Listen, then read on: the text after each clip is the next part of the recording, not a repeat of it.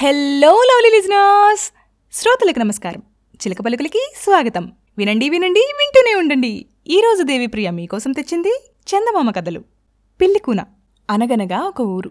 ఆ ఊరి బయట వాముల దొడ్లో ఒక పిల్లుండేది. దానికో బుల్లి పిల్లికూన పుట్టింది.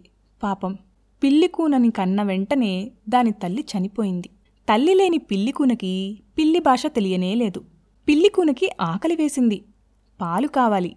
కానీ ఎలా అడగాలో తెలియలేదు దానికి. పాపం ఆకలితో ఆవురావురుమంటూ పిల్లికూన వీధుల్లో పడింది. ఏడుస్తూ నడుస్తోంది. దారిలో దానికొక కుక్కపిల్ల కనపడింది. పిల్లికూనని కుక్కపిల్ల అడిగిందిలా. పిల్లికూనా? పిల్లికూనా? గళ్ళగళ్ళ పిల్లికూనా? కళ్ళనీళ్ళు ఎందుకమ్మా? ఏడుస్తూనే అంది పిల్లికూన. కుక్కపిల్ల కుక్కపిల్ల ఒక్క సంగతి చెప్పగలవా? పిల్లికూనంది. బావుబావుమని అరవలేను. బాగలేదు కుక్క భాష.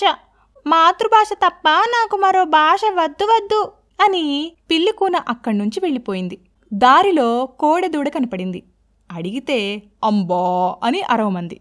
పిల్లికూనకి ఆ భాష నచ్చలేదు. కాకి పిల్ల కనపడింది. కావ్ కావ్ అని అరవమంది. కప్పపిల్ల కనపడింది. బెకబెక బెకబెక అని పిలవమంది. మేకపిల్ల కనపడింది.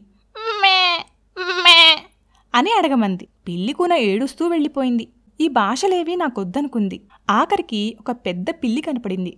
ఏడుస్తున్న పిల్లికూనని బుజ్జగించి పిల్లికూనా పిల్లికూనా ఎందుకమ్మా ఏడుస్తావ్? అని అడిగింది. ఆకలేస్తే పాలు కోసం అమ్మనేమని అడుగుతావు? అని అడిగింది పిల్లికూన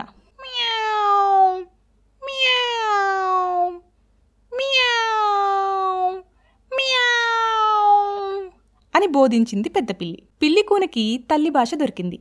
మియా మియామ్ అమ్మని పాడుకుంటూ ఒక ఇంట్లోకి వెళ్ళింది. ఆ ఇంట్లో శారద అనే ఒక అమ్మాయి ఉంది. అంది తల్లి లేని పిల్లికూన శారద దాని భాష తెలుసుకుంది. ఓహో ఆకలేస్తుందా పిల్లికూన పాలు తెస్తాను తాగు. ఒక ప్లేటు నిండా పాలు పోసి తెచ్చింది. పిల్లికూన సంతోషంతో పాలన్నీ తాగింది. తర్వాత పిల్లికూన శారద చాలాసేపు ఆడుకున్నారు. ఆఖరికి అలసిపోయి శారద నిద్రపోయింది. పిల్లికూన కూడా ఒక మూల హాయిగా నిద్రపోయింది. ఇక కథ కంచికి మనం ఇంటికి నచ్చిందా? అయితే సబ్స్క్రైబ్ చేసి సపోర్ట్ చేయండి. చేస్తారు కదూ?